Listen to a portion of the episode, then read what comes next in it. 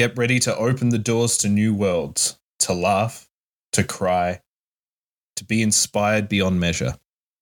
Screen Pass starts now.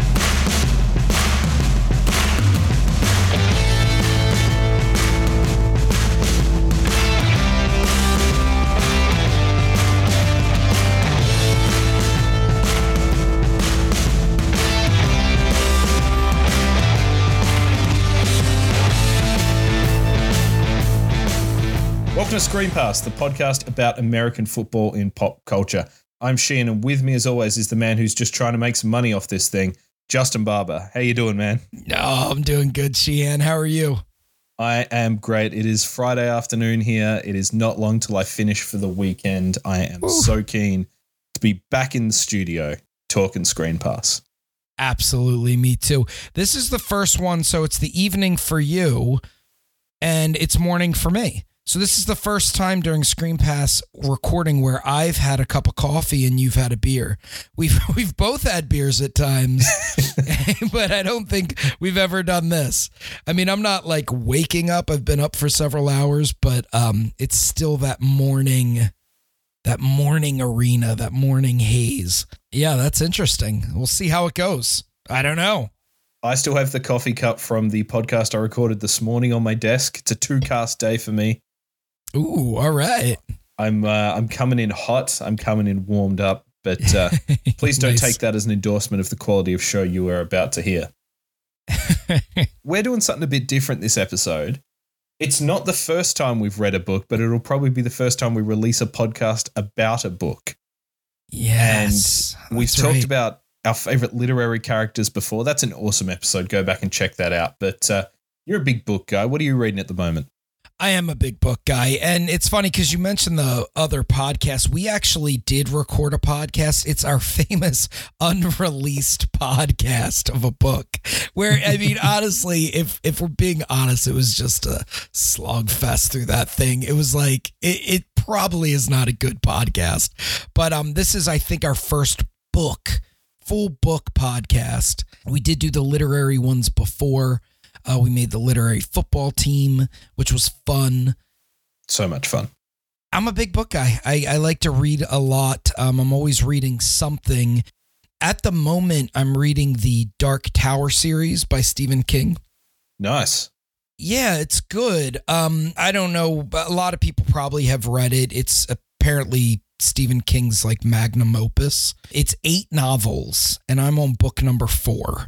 So I'm about 1500 pages into this right now. Halfway there. Yeah, I'm about halfway there. So it's it's good. It's uh, um it's got a lot of genres in it. It's like a dark fantasy, science fiction, horror, western. Personally, I'm not the biggest Stephen King fan. Yep. And I don't I don't know why. I mean, I think maybe it's because there's a lot of success in the film arena. Like I love the movie The Shining and you know Pet Sematary and all those movies were great. I'm not going to be like a hipster and say like one of the most recognized authors in history, like one of the best uh, storytellers who single-handedly defined and shaped a genre is not good because he is good. Stephen King is a good author. I don't think that that's disputed.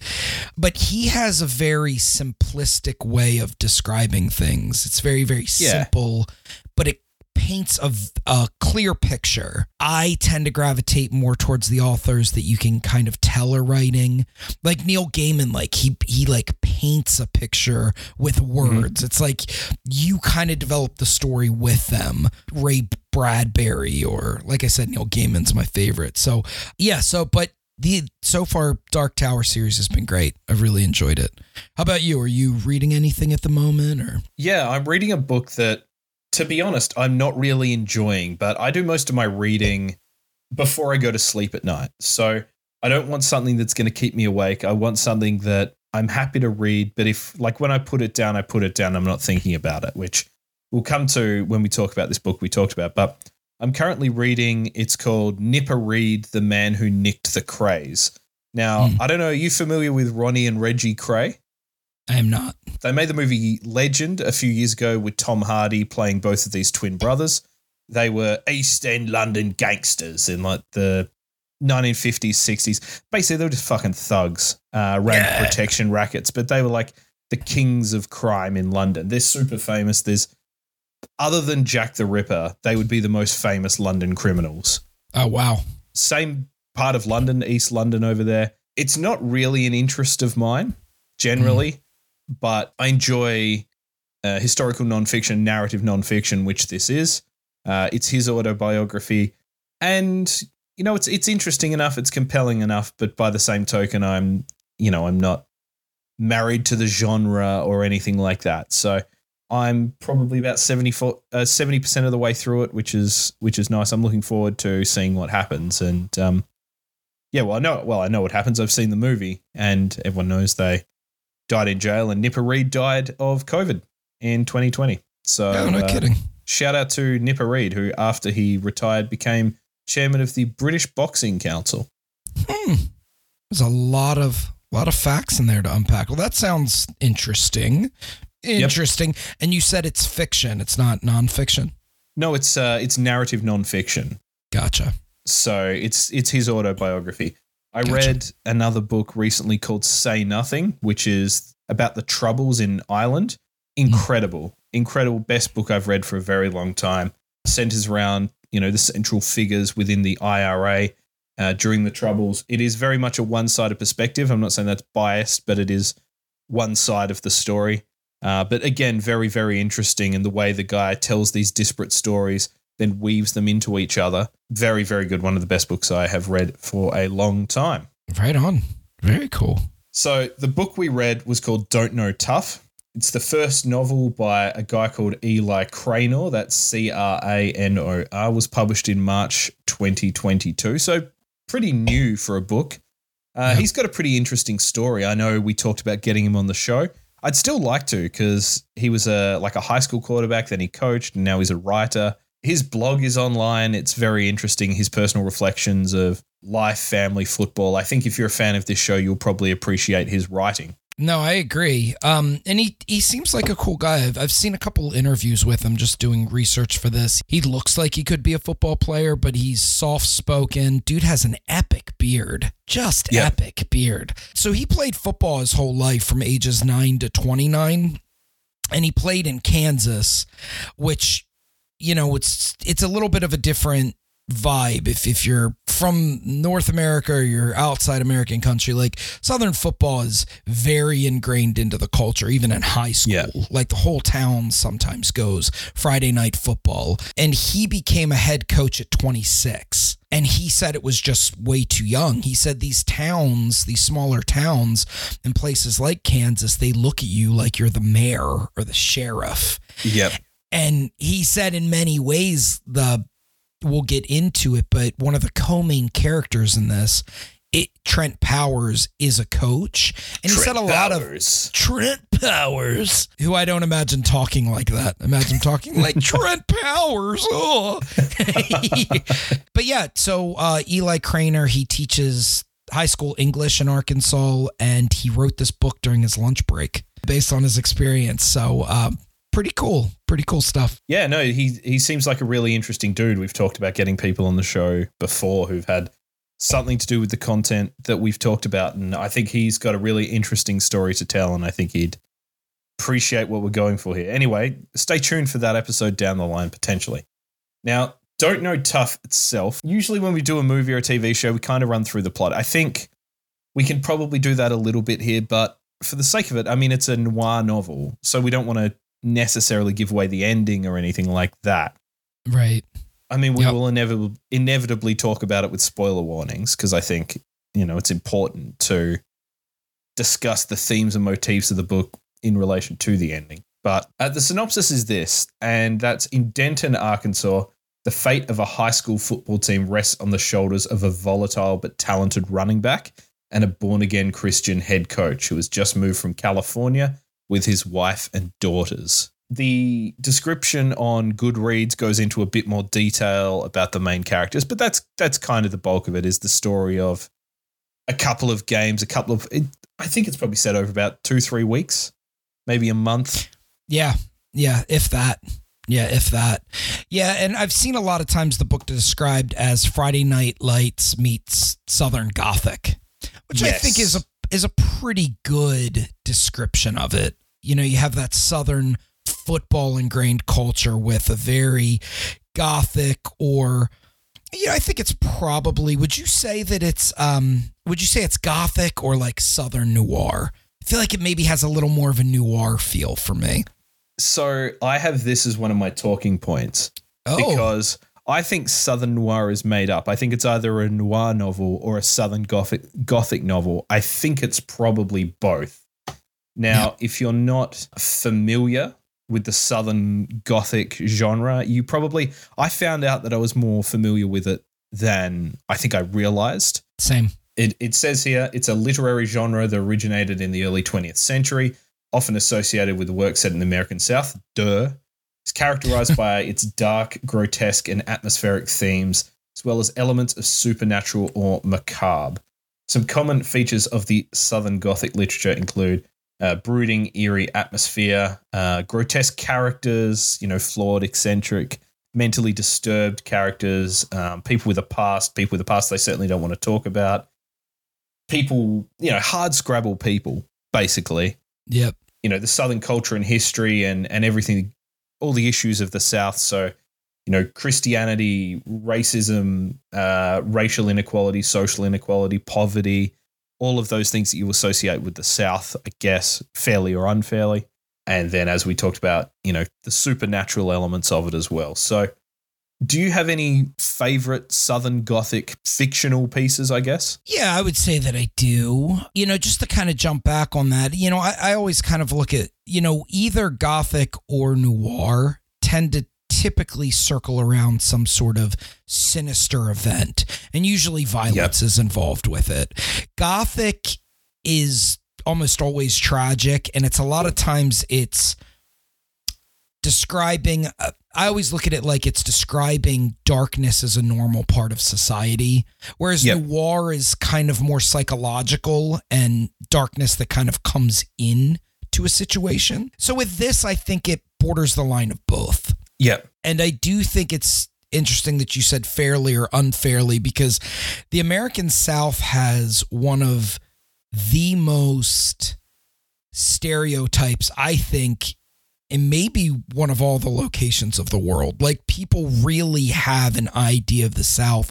I think it comes a lot from the Civil War, a lot with the Confederacy, and the North a lot of times putting their ideals on it. I mean, there is that stuff down there. I mean, that you'll you'll find racist issues, you'll find this religion ingrained in things, even to a point where it's not necessarily um, good. But at the same time, it's just like anywhere else. You know, I mean, I, I think the South has a lot of good too. Overall, there's a, a a strong basis on morality of just being friendly and polite and nice. So um, I just wanted to throw that out there as someone that lives on the Mason Dixon line. You know, the South has this weird kind of connotation of people like being rednecks and dumb and horrible, but it's like Yeah. not like that at all. I mean, it's just it's normal like everywhere else. It's just it's uh It's its own thing. its own thing. Yeah. as we, as we talk about, it's the southern vibe, and I, you know, by no means in saying that everyone who lives south of uh, south of Dixie is, you know, a redneck. Yep. But there's many many threads that make up the tapestry of the South, Yep, basically, and agreed. some of them are more pleasant than others. Sure. That can just honestly be said for anywhere. And I think Yeah, it's one hundred just percent. just as much anywhere you'll find it in the South as in the North as any other country, really. So I think if we talk about Gothic literature generally, we're talking about you think of the classic Gothic monsters like Frankenstein, Dracula, Jekyll and Hyde, even into you know the works of Poe and Emily Dickinson and these sorts of things. There, I guess the difference with the Southern Gothic is it's the people of the monsters. Yep. You know, those early Gothic works were explorations of the human experience through the form of supernatural monsters. You know, you have man and God in Frankenstein. You have the idea of sexuality and homosexuality with Dracula. The constant struggle f- between man and animal or man and beast within the same person in Jekyll and Hyde. Yep. A- And I guess you have all those. That's why you have Southern Gothic. That's why it's called Southern Gothic. That's why it's not Southern fiction. And the reason I think Southern Noir is bullshit is because it's just like we all know noir. It's the hard boiled detective. It's a tough world, as you say. It's people living in a dark world, but it just so happens that that is the South. It could be anywhere. Yeah, agreed. You know, the reason I wanted to kind of go through that South conversation a little bit, because when you get these Southern Gothic storybooks, it's always going to be the amplification of those things that are typically viewed as negative. And again, they exist, but it's not all that's there. It's and it's I wouldn't say it's certainly even most of what's there. When we go through it, I mean there's very there's some popular, very popular ones like To Kill a Mockingbird's probably the most famous. You know, Midnight in the Garden of Good and Evil. That one is also very very popular. I have a few that I like and as you said, I almost didn't know how many fell into this once I started pulling it out. I'm like, oh yeah, that's Southern Gothic. Oh yeah, that's Southern Gothic. I've mentioned before on here Boy's Life by Robert Yep. McCammon. I, I constantly try to push that anytime we talk about a book because it's such a good book. McCammon is really good at creating a story and also just beautifully, beautifully, beautifully putting words out there that paint a great picture. Devil All the Time, I think by Donald Ray Pollock. Mhm. That has a Southern Ohio and West Virginia. It's like the mixed culture of the poor in the South, uh, the misguided perception of religion, an environment where it's expected, but the people might not necessarily be holding those values. You know, it's just like they kind of use them against the people around them. And probably my favorite would be No Country for Old Men by Cormac Yep. McCarthy. I'm a big fan of Cormac McCarthy. I wish he would use punctuation. But besides besides that, I'm a big fan of all his books. You know, The Road, All the Pretty Horses, all those are good books. If you want to jump into Cormac McCarthy, No Country for Old Men is is a great place to start. Yeah, absolutely. The one that jumped out to me, and I know you love this as well, and that's Preacher. Oh yeah, the comic. That's classic Southern Gothic, I think. so good. That was the one that really jumped out to me. The story of I've forgotten the guy's name. Jesse Custer, Jesse Custer, exactly, and Arseface and Cassidy the vampire. Uh, Cassidy, and all those all those fantastic characters. But even like you know his family's plantation, Yep. and everything like that. It is very gothic, and it is fantastic, and that does explore supernaturalness, the dark themes, and the you know the South and Oh, people yeah. being welcoming, people not being welcoming, people having a past and nobody really caring about it, strangers coming into town. Yeah, absolutely. In a sense, Southern Gothic is kind of like the modern Western. It's well put. Yeah, though the West probably wasn't exactly like the Westerns are, but it definitely has a specific thing. If there's a cowboy riding into town on a horse, you know, and he's he's looking for a bounty or he is the bounty, you got yourself a Western. Southern Gothic's pretty much the same thing. If it involves anything from that South with undertones of racial division, as you say, like the, the religious aspect of it. One of those things oftentimes that isn't spoken is the impact of sport and particularly football. Yes. It, it's a such a big deal. It's ingrained in a lot of these these towns, especially these smaller towns. It's like this is what you do and football you could be a football star and you can be a hero in these towns. You can mess up and people will hate you in these towns and it's just such a wild cultural phenomenon how much people lean on it. And you'll see it in this book. It's like there are crimes and issues that happen that get brushed under the rug because they need this guy to play. And it's Yep. it's wild. It is absolutely wild. So, should we dive into some of the characters? Yeah, let's do it. There's two main characters in this. Yep. The first one we'll talk about is Billy Lowe. The book's told in from two perspectives.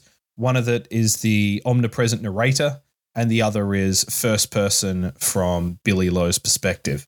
And he is the aforementioned volatile but talented running back, lives with his mother, his mother's boyfriend, his little brother in a trailer park, the outskirts of Denton.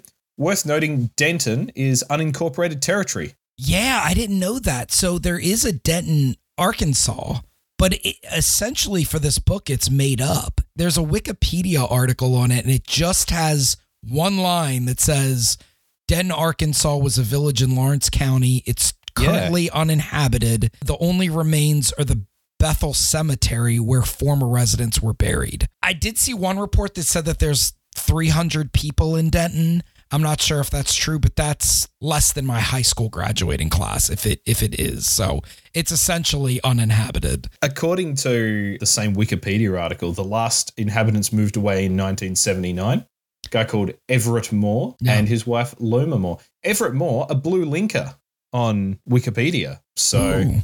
good for him. And in terms of towns of very small people, my mum lives in a town of less than 350 people in the outback of Western Australia. The actual area she lives in is her house and another house in this locale. So it is like the middle of nowhere. And you're right, it is desert as far as the eye can see, but the footy field in town, uh, cricket in summer, footy in winter, Yep. green. It's the only green around is this this footy field. That's awesome. like see it from space.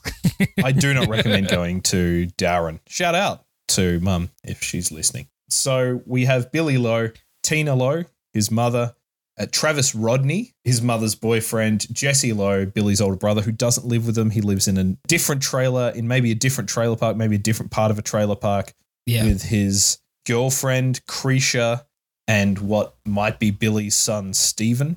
Yep. Yeah. Oh, hang on. Was Stephen their brother? Who knows? Might be Yeah. Billy's son, whatever it is. He's pretty sure it isn't, but Creesha is pretty sure that it is. Or at least uses that against him. Both the brother and Creesha used that against Billy Lowe. Yeah, and she was like, like head cheerleader and dropped out when she got pregnant. I don't know if she was sort of getting Aaron Donald style double teamed by the Lowe brothers. That's what it sounds like. Yeah. That's kind of the impression I got as well. Was Yeah, it was yeah. like, well, it could have been either of you. Right, exactly. Yeah, she was definitely sleeping with both at the same time, but maybe not at the same time, but same time period. I don't have a brother. I don't have a sister either, but um, probably not an activity I'd want to engage No. in with my with my brother. Yeah, you have um you have brothers and you have Eskimo brothers. You don't want them to be the same person. Yeah. and the other the other main characters, there are a bunch of ancillary people in the town. I didn't bother to write them up. You know, there's the assistant the assistant football coach, the school principal, like the sheriff, the deputy sheriff, the random trucker who bangs his mum. But the other main characters are Trent Powers, a born again Christian head coach of the Denton Pirates, drives a Prius, comes up all the time. They mention the Prius a lot. A it's lot. definitely a pain point. His wife, Marley Powers. Marley Powers. Marley Powers. and Lorna Powers, his daughter, who goes to school with Billy Price. Their son, Austin Powers, who is an international man of mystery. yeah, baby. no, they, there is another, there's like a baby daughter, Ava, but she Yeah. doesn't get a lot of play. No, they don't really talk. It's more just a plot point to interrupt conversations. Baby cries quite a bit. We, I think we've already mentioned the names in this are terrible, but like Billy Lowe's fine, Tina Lowe's, Travis Rodney, though. When have you met someone whose surname's Rodney? I know. Travis Rodney. Yeah, they. It's like all of them have power names, even to the point where Trent Powers is named Powers. I Trent couldn't Powers, take it seriously Ultimate power name. to begin with because the episode of The Simpsons where Homer changes his name to Max Power, he Yes. becomes friends with Trent, whatever his name is. I was like, was he watching? Was he watching The Simpsons? yeah, hundred percent. Not the same thing. I also thought that Marley Powers should be his daughter and Lorna Powers should be his wife. The names sound. It makes more sense for the time frame, I guess. But uh, I don't know. With that said, I mean that's. It doesn't really matter. They could be called Yeah. Captain Cockwash and um, Johnny Dickhead. It doesn't really matter in the it doesn't context. matter. Yeah, yeah, yeah. You know, this is not a Saturday Night Live sketch with one joke. but uh, Billy Lowe, solid name. Yeah. That's solid name. I originally wrote him down in my notes as Billy Price, and then realized I was talking about. I think he plays inside, offen- like interior offensive line for the Bengals. Yeah, that's he plays awesome. right guard or Got something. fo- football on the head.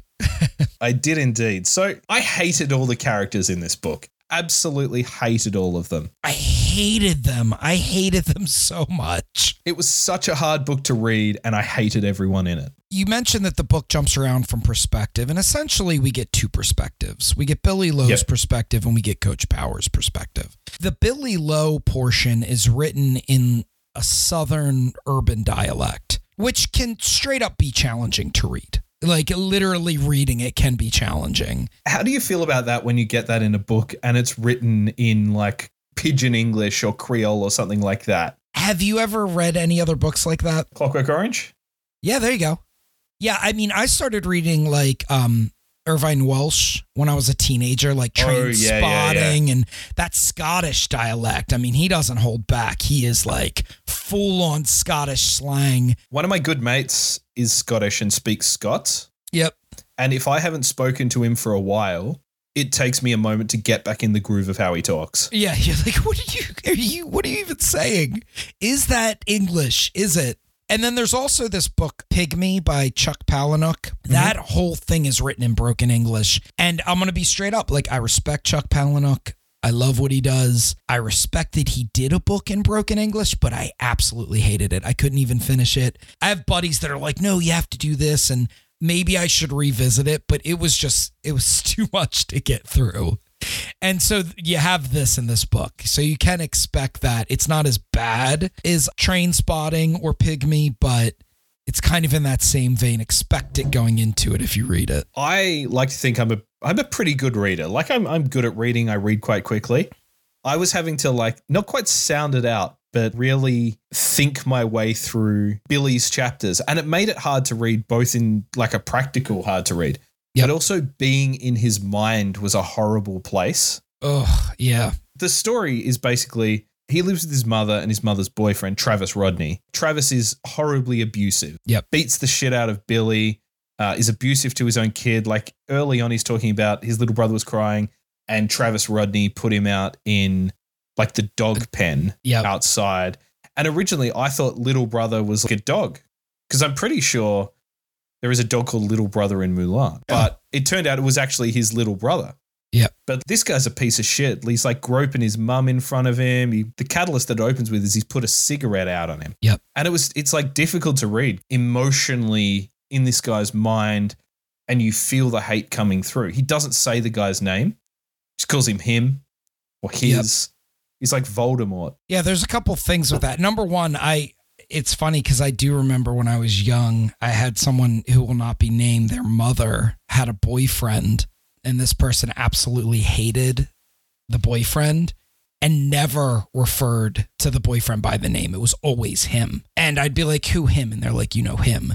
That kind of came about. Like I re- remembered that reading this book, and it becomes a, a talking point in the book. The guy wants Billy to say his name, and he refuses to do it. But the interesting part is the cigarette burn on the neck. Eli Cranor said that that's essentially what inspired the book. As a coach, he took a player home who had a cigarette burn on his neck and he never asked him what happened and he he said he always wished he had. And so Mhm. that the line in the book that says I still feel the burn on my neck, Eli said was the inspiration for the whole first chapter that he wrote and thus the book came from there. His descriptions are very vivid and they're very visceral. Yep. The cigarette burn and just the, the total mistreatment of the guy. It's hard to read. And I remember you saying this about The Last of Us, where you'd go through a horrible passage and then it would be kind of chill. And the book felt like that because it'd snap you out of that into the kitchen of the Powers family or the office or something like that. And it was a totally different world.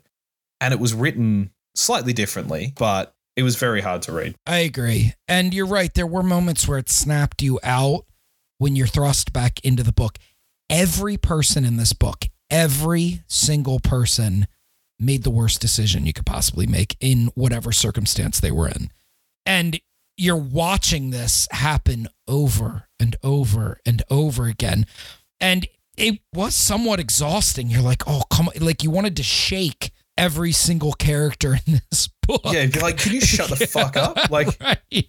Oh my Just- God. Right, just go home. Just sit down and go home. But no, they're like, I'm gonna uh, do the worst thing. Like someone hands them a fork and they're like, I don't know, maybe I stick it in this light socket. And you're like, what? What, what are you doing? and again, like, and then I felt electricity go through me. You're like, why? Why is this happening again? That didn't happen in the book, by the way. It's much more complicated than that. I think there are two really uncomfortable scenes within the book Yeah. I found hard to read.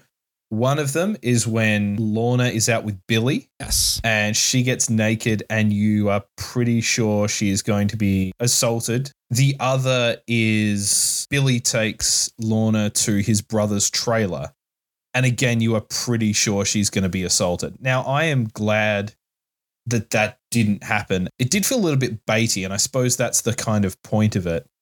But I'm glad he didn't cross the line. I'm gra- I'm glad he didn't really fridge her in the way that can sometimes happen with female characters. Yeah, I felt that those overtones happen throughout the the book of just expecting something to happen that's bad.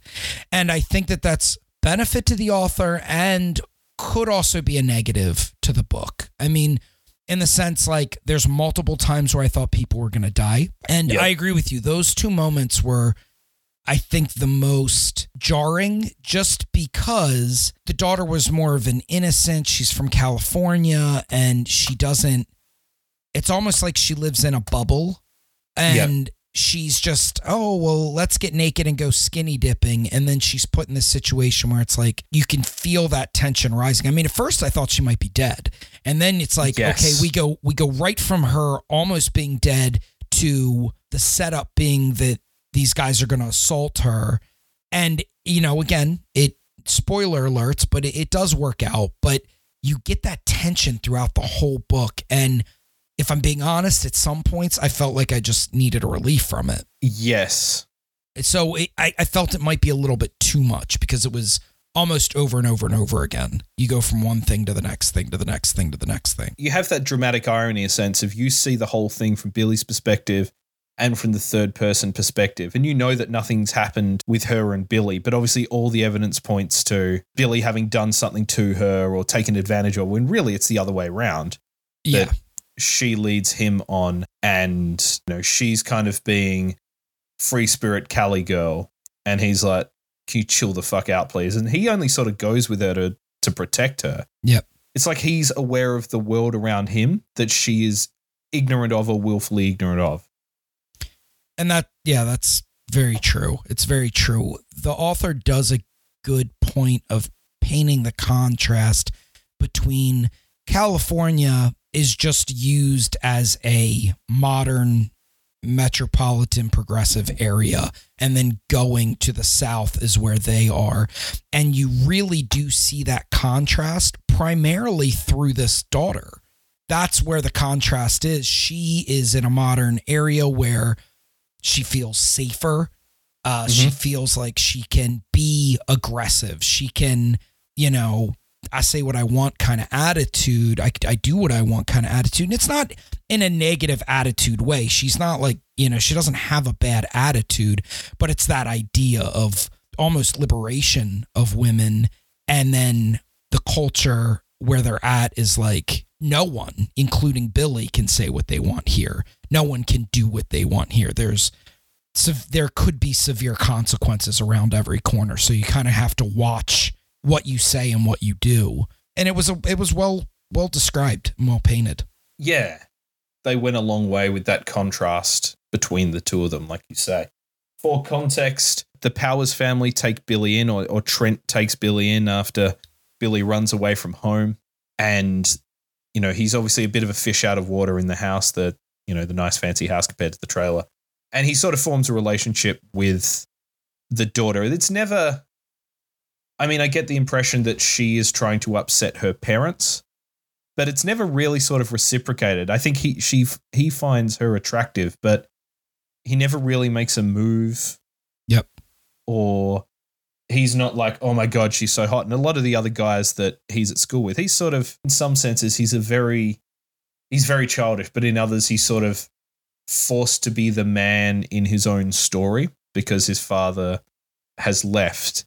And I guess there's an interesting dichotomy there within the story. So that, you know, that's how they come to become friends. And let me ask you this there's an ongoing theme of him reading The Old Man and the Sea. Yep. And as I was reading it, I was like, well, this is obviously symbolic of something. What was your impression of that? What do you, what did you think that was a reflection of within the story? Yeah, I definitely thought that it was brought up to have parallels. I didn't see the parallels as direct in the story. I guess it's well, I was going to say, I guess it depends on who you see as the old man and who you see as the fish. That's a good point. I, on reflection, felt that it was an allegory for Trent's pursuit of Billy because Trent is a born again Christian. It goes through he was in and out of foster care. He got adopted by Marley's father, uh, who was the high school football coach. Trent was the star player. So he was put in a similar position to Billy. And then he was living in the house, and Marley fucked him, and then they got pregnant almost immediately. Yep. So they have a baby and a kid who's like 16 or 17 and have been together since then. It's uh, very much a shotgun relationship. Yep. In the sense that none of them are really happy, or neither of them are really happy. But uh, Marley's family, uh, the the high school football coach, was a Christian, and uh, Trent, as a result, became like a hardcore born again Christian because he he saw it as having saved his life. And in parallel, he wanted to do for Billy what was done for him. And Exactly. you know, so he kind of goes through that same process of like Coach Powers' wife's dad brought him Yep. in, saved him, gave him a religion that helped him sort out his life. And there's still stuff in Coach Powers that you can see from his past that kind of affect him. Like he he doesn't have it sorted out. And he's No. trying to put something on Billy Lowe that I guess he just doesn't realize is a different type of person. It's a different scenario. It's a different everything Yes. but he's trying to force that onto him. and Billy sees him as just the coach doesn't understand, lived a different life. And I think he starts to realize, like Trent sort of opens himself up either deliberately or not deliberately. And Billy starts to realize that actually there are kind of layers to this guy, that maybe he's not this. I don't know about you. I sort of pictured him as like a, I say a Kliff Kingsbury type. Yep. But really, I was kind of picturing Andy from the fantasy footballers uh, as that kind of guy. And like, I don't know. Do you know a lot of born again Christians? Yeah, yeah, absolutely. I mean, I my my faith is Christian. If I were to, so I mean, I think that it's an interesting scenario because you look at Christianity is an easy mark, and it's an easy mark in the sense that people put unrealistic expectations on people that are Christians, and it, it's happened throughout history. It makes sense because you look to these leaders and then they screw up and they have an affair, or they do this or they do this. And it's like if your neighbor did it, not a big deal. But it's easy to be like, well, this guy's a Christian. He's supposed to be better. He's supposed to be this. And I think that does play into Coach Powers. I don't know if Eli Cranor is a Christian or follows the faith. My assumption from reading this book is that he he was. And that I think Coach Powers falls into that Southern Gothic element of feeling maybe a, a superiority or people expecting a superiority of him because of his faith. And then Coach Powers obviously falling short. I don't know if it's necessarily just a Southern Gothic thing, but your born again Christians tend to go a little bit harder than the people who've grown up in the religion. Mm. And there's there's probably reasons for that. And as we talk about with uh, Kenny Powers here, that's that's his faith. That's what saved him. That sort of thing. And then, you know, I, I think of an example in my own life of someone I know who's a born again Christian. She's taken it upon herself to you know spread the good word and she's working as a missionary Mhm. like good for her not not really my go but that's the that's the impression you get from from Trent Powers is that like he feels that it's in it's incumbent on him to save other people and i think it's grating on his wife who's probably grown up in that environment and you end up with this it's not quite a white savior complex because you know most of the characters in this are are white but it is that i'm from california. I know better. It's you know there's a, a sheriff coming in town to clean up the west. Yeah. and so he's driven to do that. And i think that's where it relates to the old man in the sea is that it's his pursuit of billy. Yep. and he goes and he goes and he goes and it is a fruitless struggle for him. And when he gets there he's rewarded with you know the skele- you know the, the metaphorical skeletal remains of this boy in, in one sense or another I don't know if the author had this intent, but how I viewed it is him trying to save Billy is him saving himself. It's a, it's like that analogy of well, I if I save him and and reflecting his own life onto this child, and Yep. you know, it just it life doesn't work that way, and so I, I think the book has a good process of laying that out. Yeah, definitely. Like it's definitely interesting and it's quite heavy handed in its symbolism. I suppose a bit like the old man in the sea. But it is, you know, that's part of Billy's journey as well, is that he's, you know, I don't, I think he said he's never, like never read a book before. Yeah. Yeah. That's the first one he tackles is Old Man in the Sea. Now it's been a little bit of time since we've actually recorded one of these, and I had totally forgotten that we do challenge flags and best football play. But what did you think was the best football play in this story? There's only one actual football play moment in the book where Billy Lowe is just scoring all these touchdowns and you know they're telling him to like back off trying to teach him gamemanship and he won't stop. But they do tell a story about his older brother Jesse Lowe. Yeah, and that is my favorite football moment. Apparently Jesse Lowe threw a football threw the football over those hills. yeah, he threw it to himself. He threw Yep. a touchdown pass to himself, and it reminded me of that Marcus Mariota against the Yep. Chiefs in 2017. If you haven't seen it, definitely go to YouTube. I remember watching this one live, and Yes. Marcus Mariota's running. He's he gets the ball and he starts taking off down the field. He throws the ball into the end zone, and I think it was uh, Reed from the Chiefs jumped up yep, and it bounces off him and Mariota catches it, does this amazing dive in the corner and like hits the pylon and gets the touchdown. It's the only football time I've ever seen a, a football player throw himself a pass. It's a great play. It's awesome. I think Joe Burrow did one too in Ohio. Not as nice, but still pretty cool. Tom Brady tried to do it as well. Um, I think he caught one of his own passes. Did he? There was like a like a Brad starts with a G who did it once. I think even for Tampa Bay. Yeah. But yeah, that was it. He threw himself the pass. There's another moment in it, I think, where like he's again they're up at the end and he like mows over Yep. Half the team to score a touchdown. I was picturing like Derrick Henry. That's exactly Have you seen the footage thought. of Derrick Henry playing against high school kids where he's like 400 yards a game? I was getting that sort of vibe. Yeah, it it's an interesting point in the book because I mean, Billy Lowe, he values toughness over everything. I mean, there's even a funny quote in the book where he's like, "I hate the Chargers. They're the soft. I hate the Chargers. They're the softest looking team in the league. That baby Yep. blue, like you know, the lightning bolt is so soft, and he so he he like values toughness over everything. And the the in this football scene, they're just crushing the other Yep. team. And the coach and everyone else is like, all right, well, we're going to set our starters and just play secondary. The other team's playing their secondary team. And Billy Lowe just can't take it. He doesn't get it. He's like, I need to score more. I need, and he's just barreling through these second tier team with like reckless abandonment. And, and like people don't even like it. They're like booing him. They're like, stop. This is, Yeah. and, and Billy Lowe can't understand why.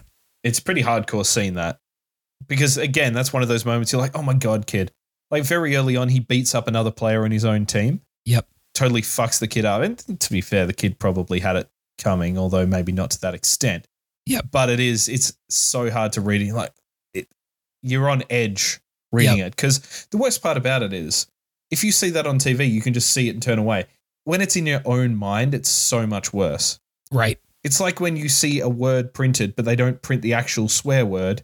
And it's like, you've made me think what that word is. Yeah. You didn't say it, but you made me think it's the John Mulaney bit about a word we're not going to say on the show. And I was surprised it didn't come up in the book. Yeah. That's why I like reading so much. I, I think Yeah. reading, you can watch things on film, and there's been some times in film where I've cringed and I've had obviously an emotional response, but I think there's nothing more powerful than your own mind. When you're reading something, you'll paint that picture in your head as extreme as it it'll impact you more emotionally than someone else's interpretation. And you're right. At points in this book, you're like, please stop. Stop beating this kid. Like, sit down. After he does this run through, he gets pissed off and tries to like storm off. And you're like, Billy, for the love of God, just stop. Chill the fuck out, Please." man. Yeah, exactly. Just, I've had an impromptu challenge flag here before we go into a, a little bit of a question. And that's Nice. his mum breastfeeding them for so long. Like it comes up later. And I was like, oh my God. It was like until he was eight or something, this kid was breastfed. Cause like they're, I'm sure this, this happens. And like, who are we to judge? There was no other food. So like, just to keep breastfeeding. I think that's what it was. That's my impression Yeah. too. Yeah, you're right. That was like awful because I think the brother, I think he's like five or something, and he's breastfeeding, or it's it's like Yep. something like that. And then she's like, "Why breastfed you longer?" And it's like, "Oh, come on!" And they're talking about the visual of it, like the kid's basically like walking up to the boob. You know Yep. what I mean? Like, and it's, ugh. I'm firmly of the belief is that if you can ask for it, you're too old for it. Uh, yeah, But yeah, as I say, it's one of the. uh, I mean, the Grapes of Wrath, another fantastic. I guess it's Southern Noir. Mm. Well, Southern Gothic. I, probably not quite. Southern Gothic, maybe. That that obviously ends with a man being breastfed as well. Uh, but that you know that's the necessity of it, and maybe that was a, a parallel to that fantastic work by Steinbeck. Let me ask you a question before we go into another discussion here. And you can be as nebulous about it as you want, whether we want to go into spoilers or not did you see the ending coming? Because because the point of this whole book, and we've kind of skirted around it, is that Travis Rodney ends up dead. Mm. Billy's the main suspect, but no one ever really reports he's kind of just disappeared. At one point, they go to the caravan and he's like bloated in there, and it, it's horrible. The imagery of it is disgusting. Was it a satisfying conclusion as to how Travis Rodney died? And then a satisfying conclusion to the book as the whole. So yes, with Travis Rodney dying, that I found an interesting it's a, there's a twist to it. There's a twist to it. I found that part very interesting and I did find that satisfying. I think it took uh, characters and themes that you thought were one thing and shifted them the other way and I always like that in a book. I was like, "What?" It shocked me. I will say I didn't really care for the full ending of the book just because it wrapped up so quick. And I felt like there was a lot of loose ends still at the end of the book. And Yeah. so for me, that's not always a bad thing if you like jump on a cliffhanger where you're trying to decide, well, is it this, is it that? But there wasn't that deep retrospective at the end of the cliffhanger. It wasn't like I thought about did the person take the job? Did they not? Did the person get married? Did they not? Did they fly home? Yeah. Did they stay? It wasn't like an ending like that. I'm fine if a book kind of just stops abruptly with that. This just, I felt, did stop abruptly. And there were things, questions of, is this person alive? Did this person make it? Did did these people go here? It was a little too sudden for me. How about you? I liked where it was going. I don't know if I necessarily liked the actual sticking of the landing itself. Yeah. I, I think at the end, it appears to be going one way, and then there's like another twist in it. And I thought that was interesting, but it was slightly implausible at the same time. Yep. And that was the issue. It was a bit sort of Deus, Deus Ex Machina at the end, and I was like, "Mm, all right, whatever. And it, it, it's not like it wasn't forecast. It's not like it wasn't foreshadowed, but it just was uh, fine. Like sometimes you you watch like a Poirot or Sherlock Holmes, and you're like, I guess. Yep. And it was kind of that, but the actual conclusion to the book itself, the last chapter, I was I was fine with. I thought it could have maybe used one more chapter. I don't need in a story to have everything spelled out for me. Again, uh, you know, a lot of times I do like being able to imagine where things are going. I just felt like with this particular story, it would have been nice to just have a little more details on on where things ended up. And you're right, it was a little bit like, is that happening? You know what I mean? There was a little bit of that to it too. I felt it either could have ended with the true ambiguity of where it was going, Mm. or it could have, as you say, used another chapter, but it was sort of neither fish nor fowl in the end. We talked about if this was a, you know, a Netflix series Yep. or a Netflix movie or something like that, who would we cast? Do you want to do your rating and then talk about casting? Yeah, I mean, so with the rating, I will say this. I recommend this book. If if you want Yes. to read a book and you need a book, I think that this is a good one. One that I may read again. I I, I don't know. Maybe I, I might read it again, but I definitely think it's worth a one read through. I would probably put this as a book goes. I would say third round. Yep. I enjoyed it. There's books that actually completely like blow me away, and I've mentioned them before in in past ones. Like I went through the the Red Rising series recently. That whole series just blew me away. I couldn't put it down. No insult to the author, because I do. I honestly do think it's a good book, um, but it's probably not at that level like you like have to read. But it is a Yep. good read, especially if you're into into football. Some of the negatives I I already mentioned here. I felt that it it maybe took a little bit too much tension through it. I really could have used a little more up and down, maybe showing a little more of that contrast and bigger gaps between you know the poor and the comfortable and the tragedy of a situation, con- contrasting it with being outside that tragedy. But at the end of the day, particularly for an author's first book, I think he nailed it. I would say go get it. Third round is is solid. where we talk about sort of the unrelentingness of it, it's sort of structured a bit like you could see a running back's game being structured.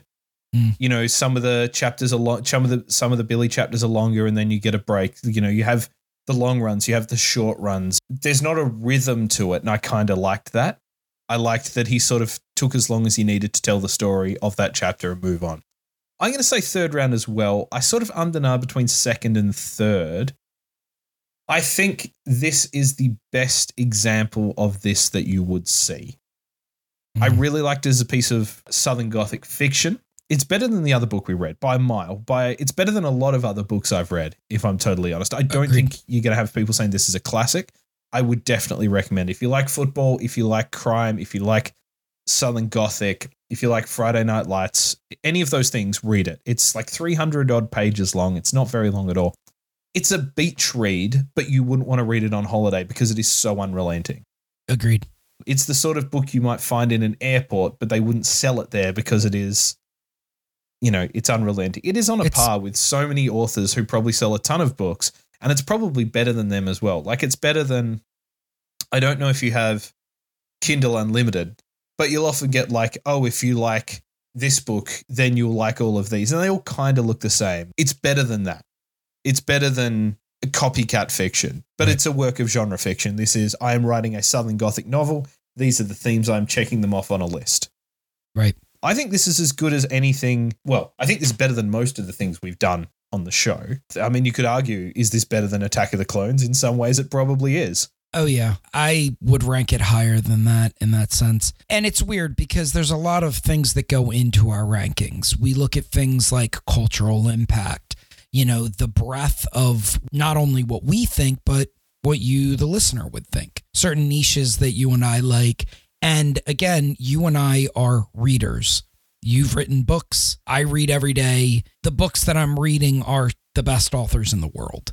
And so when it comes into that play space of okay, I read this book, I give it a third round. That's high for a book. You Mm. know, I mentioned Stephen King. Stephen King's a first round author, and you're looking Yes. at someone just a few rounds later in this book. It's his first book, and it's not to say that I don't have certain issues with it. I do, but that's anything I'm analyzing. Uh, any movie, any book. That's that's what we do here. That's that's the job.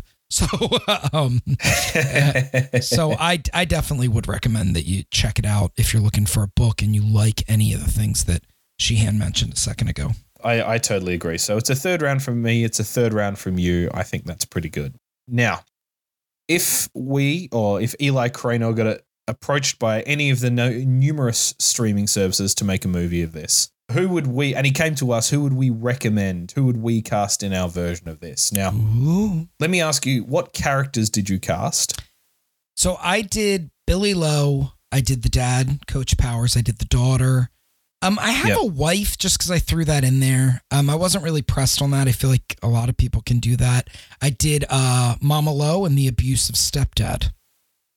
Yep, I did the same as well. I did Billy, his mom I did Travis Rodney, and then I did Trent, Lorna, and Marley. That's good. Cool. So, do, how about how about we start with uh, the two leads there? Like, who do, who have you got for Billy? So Billy was interesting because I kind of envisioned Billy a little bit different from the from the get go of the book, and then as the book went on, I I kind of changed it. And just recently, I watched the remake of White Men Can't Jump, and I Mhm. thought Jack Harlow would make a pretty good Billy Lowe. So if you don't know who he is, he's a I mean essentially he's a TikTok rapper that's just gotten some a lot of fame recently. Um, he opened for Portugal the Man, so he um you know he does have credentials and then He was in the remake, as I mentioned, of White Man Can't Jump. He's six three. He was born Oh in wow. yeah, so he's tall guy. He was born in Kentucky, so he has that nice southern accent and he does have like these uh you know these these gorgeous locks, but I think if you shave them and you have him go mean, I think he's a pretty good actor too. With that urban slang and the Kentucky drawl, I think boom, I think he'd make a great Billy Lowe. I think that's a, a great pick, an absolute great pick. I went for an actor you have probably not heard of. I hadn't heard of him until earlier today, but he kind of fit the mold of what I was looking for, and that is someone who. The problem with this is really none of the people of Denton should be good looking. Mm, They should be all kind of like trashy or whatever. I went with a guy called Blake Draper. He's an Australian actor. He was on like everyone in Australia was on Neighbours. Uh, he was on in a show called Clickbait on Netflix. He's currently he plays like the high school quarterback in a show called Prom Pact on Disney Plus. He's six foot two. He's the right age. He's built like a man. Because the, the problem is, if you look at the actors who are around the right age, they're all like these scrawny little pretty boys with big hair.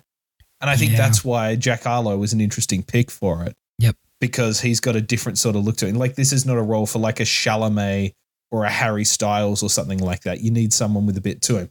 That's why I thought this kid Blake Draper was was good. He's solidly built. Stick a bit of an accent on him, and like, you know, you can dirty him up a bit, and it's not really going to hurt his image. Yeah. No, I, I hadn't heard of this actor, but I looked him up and then I did recognize him, and I do think that's a good pick. And you're right. We've talked about this in the past. I mean, it seems that the popular look for male fame right now is kind of that skinnier, that smaller, that look. It's Cate Blanchett as Bob Dylan. Yeah. Soft like the Chargers, as Billy Lowe would say. Yeah, not manly men like us. Uh, who have you got for? Do we want to go Trent next? Sure. Who have you got for Trent Powers? Trent Powers. So this was interesting. I pulled a lot of people in here, and I kind I have one, and then I have a honorable mention. Mhm. The guy that I ended up landing on, who I didn't really envision while I was reading it, but I couldn't quite get that guy. Uh, Chris Pratt. I mean, Oh yeah, he's a nice guy. He's 6'2, he's ripped, but he's like nice. He's a Christian. I mean, he's at this point basically a Kennedy. He married, he married Kath, Catherine, the governor's oldest daughter, and she's a Oh, yeah. Kennedy. So, I mean, I just think he has like the right look and the right attitude. When I look at Trent Powers, he seemed like a nice guy that could play football, but then also have have attitude. And I think Chris Pratt could pull off that like dark underbelly with a nice guy overtone. I would wonder if he could play earnest enough, Mm. and also dark past enough because he's like he's a quippy guy, and like I know he does knock off Indiana Jones in the Jurassic franchise, but he doesn't strike me as a guy with a lot of depth. I think that that's where he would be good because almost at this point he's kind of typecast. He's he, he's like typically the nowadays you look at him as Guardian of the Galaxies or Jurassic Park, which is kind of like the rip dude that has it's a little quippy and funny. I think having that throughout where he's just kind of a nice guy, honestly, a little soft. Like in, Yep. in personality, I think if you switched him to going to dark, that would make for a really good character in that series. I think it, you're almost like you want an edgy Andy Dwyer, not like a modern day Chris Pratt. Yeah, yeah, you could you could do that. I did have an honorable mention of um James Marsden, Oh yeah, yeah. Cyclops from X Men. He was in the series recently that you turned me on the Jury Duty, which Jury Duty. How good is that? Fantastic. But I could see like someone like that look being the coach. Like James Marsden has a has a good range, but where you he's a nice guy trying to do right, and then if you got him to kind of switch into that dark past, I think he would be a good look for it. Who do you have for him? I've gone for you could call it stunt casting, Mm. and I would like that if people looked at it, they go, "Oh, that's a that's a good smart pick." If this was coming out, and I've gone for Scott Porter, who is Jason Street from Friday Night Lights. Yep. That idea of like the high school quarterback, I think it's fun that people are like, "Oh, wow, that's like they've done something here." Yep. Like, are you getting that, people? I think he has the look of a quarterback. I think that's important that you have the look of a quarterback Yep. that is slightly pudgier, or you know, someone who's not not quite at their fighting weight anymore. Like they're not a slob. Yep. But you know, you can tell they used to be an athlete, that they used to have something to them. Yep. You know, that they used to be someone, and I think he would be. He's clean cut enough for that Cali look, but also football enough for the football element of it. That's good. That's a good one. And it's funny that you mentioned that because I had at one point I pulled in the daughter from Friday Night Lights, but she just did not fit the age range of any of these characters. But I was thinking the exact same thing you were like, pull in a character or pull in an actor from another series that's closely related to this. Because again, this is basically Friday Night Lights gone gothic. I think that's exactly how it's described on Goodreads is Southern Noir meets Friday Night Lights. And I think that's how so I heard about this book from the Jeselnik and Rosenthal Vanity Project, JRVP. That was one of Anthony Jeselnik's recommendations a couple of weeks ago, and I said, like, we got to read this book, see what it is. And, you know, that's exactly what it is. That's how it was described. Who have you got for should we finish the the Trent Powers family? Yeah, let's do that. So for his daughter, I picked um, Maud Apatow. So she's she was on my list. was she really? Yeah, the oldest Yep. daughter of Judd Apatow and actress Leslie Mann. Most recently, she was Lexi in Euphoria. I went for Iris, not Maud. I went with the older one. I just think that she has the the look and the vibe.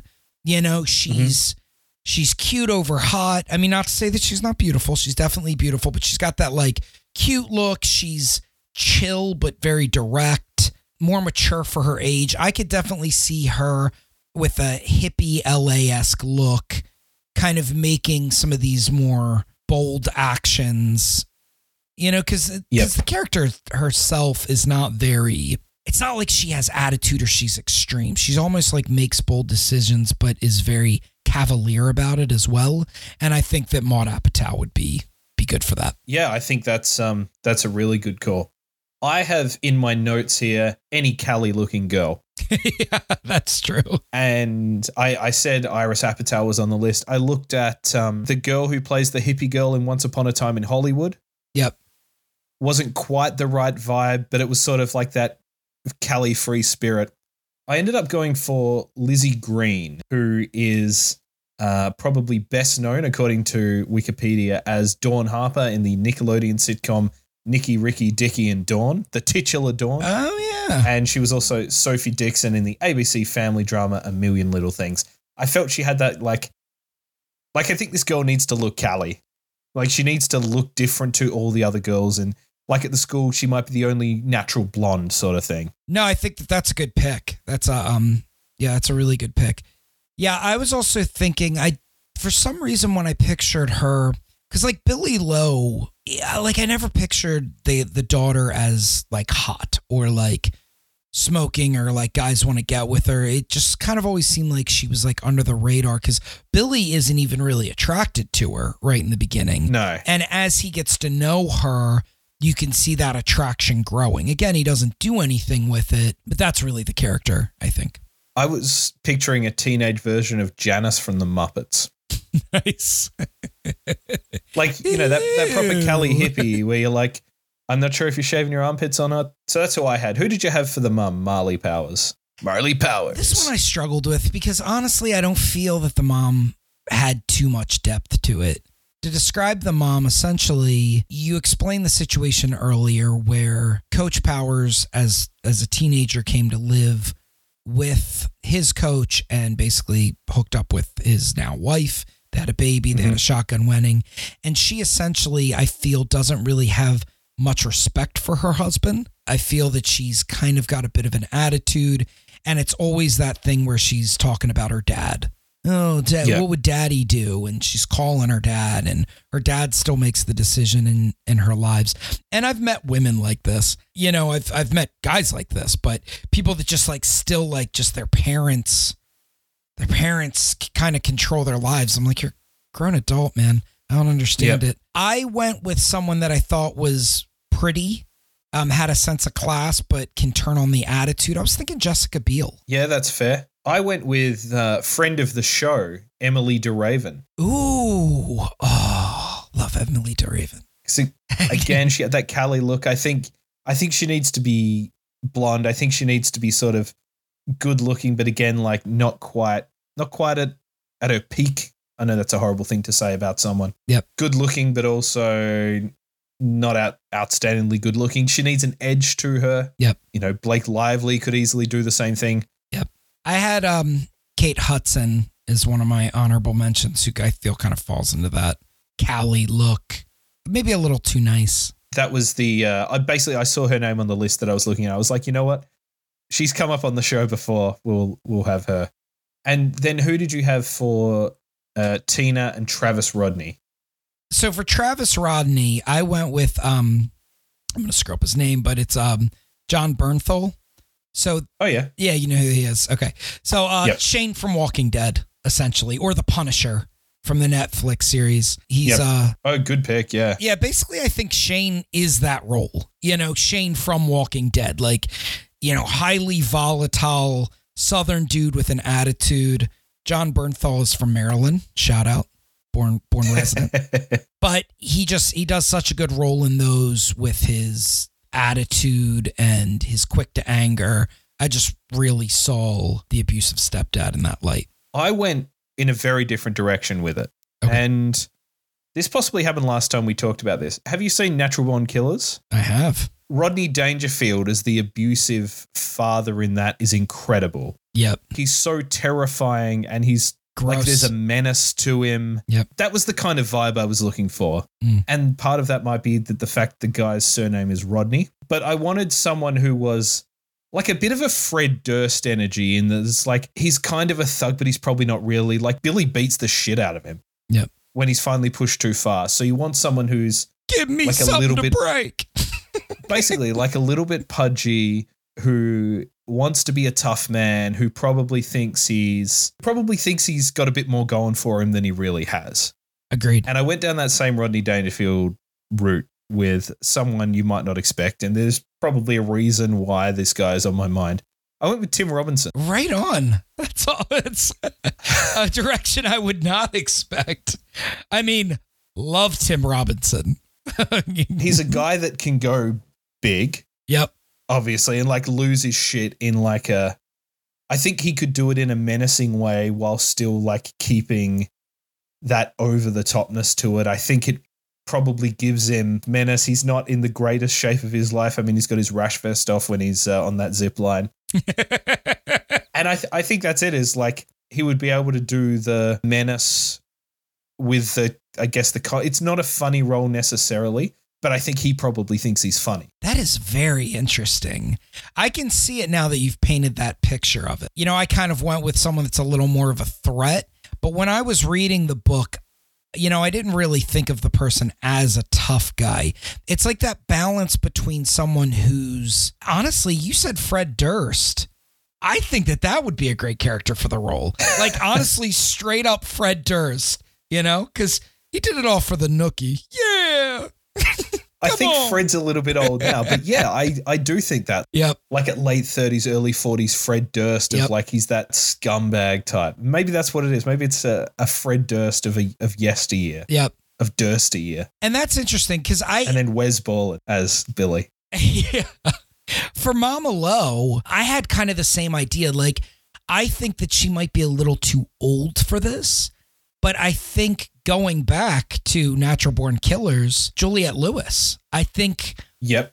her now, and I guess now she's in her 50s, but I mean, maybe rewind her. I, I think she could maybe even still pull it off as she is. I mean, if you've been watching Yellow Jackets, which I have, which is really weird, like she pulls off this kind of white, white trash destroyed human very, very well. And that's kind of the look I was thinking, like someone who cares, but also life is just steamrolled. So that's who I put down for that. And I have some alternatives to that, but that's really the look I was going for when I was reading it. I think that's a really interesting pick. I sort of thought about this one in in two directions.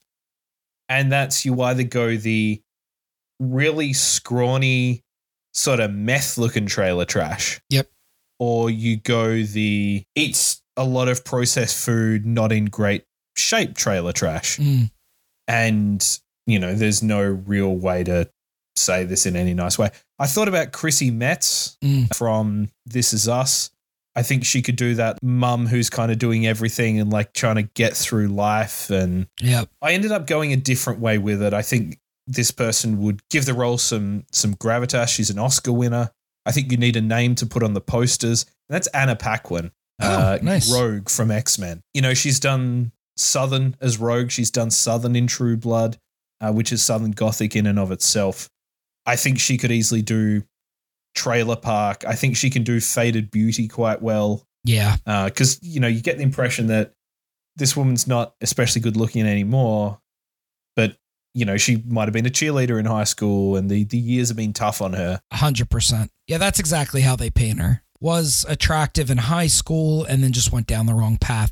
I think that's a just bullseye hit with Anna Paquin. I, I think that that is an excellent cast. And I think the other thing about this role is you kind of need someone who's comfortable being dirty. It's like a Yep. Frances McDormand role, but she's too old for it. Yeah, I was thinking, you know, at one point, I don't know why, but Keri Russell popped into my head. Yep. Most famous for Felicity and, and the Americans. Seven Degrees of Separation. She was in The Rise of Skywalker. So that's another seven degrees there. I, I think that she can handle, obviously, the Southern thing. Probably a little too good looking for the role. I mean, not to insult the other people, but I, I think that she could probably trash it up a little bit, but I think we need more of your like everyday everyday woman for the role. Same with the dad. You need like the everyday all of these characters really. They're all very blue collar person next door kind of situation. That's hard to cast Yeah. for in Hollywood. It is. Yeah. You know, you can't put Jesse Plemons in every role. Yeah, yeah. Zendaya, we should somehow figure out how to put her in this since she's in everything. But just If I could remember any other character's name. yeah. Any other characters, Zendaya? Welcome aboard. I think on that note, do you want to uh, tell the good people where they can find you? Sure. If you want to find me on social media at Twitter, you can find me at Justin underscore B. And if you want to see some web and design work or need some web and design work, go to justin-b.com. As always, you can get in touch with the podcast at screenyoulater at gmail.com. You can follow us on Instagram at Screenpass Podcast. Follow me on Instagram. Uh, you can't follow me on Instagram because I have a private profile. Do not follow me on Instagram. Follow me on Twitter at Sheahan Solo. You can follow me on TikTok at Sheahan Solo. And you can, of course, follow 32bit on Twitter. That's the number 30 T W O B I T. And until next time, I'm going to end with a quote from the book Don't Know Tough by Eli Cranor. Billy Lowe. The mind's weak, till it all kinds of things, but the body, bone, blood, and muscle, those things don't lie. Neither does screen you later.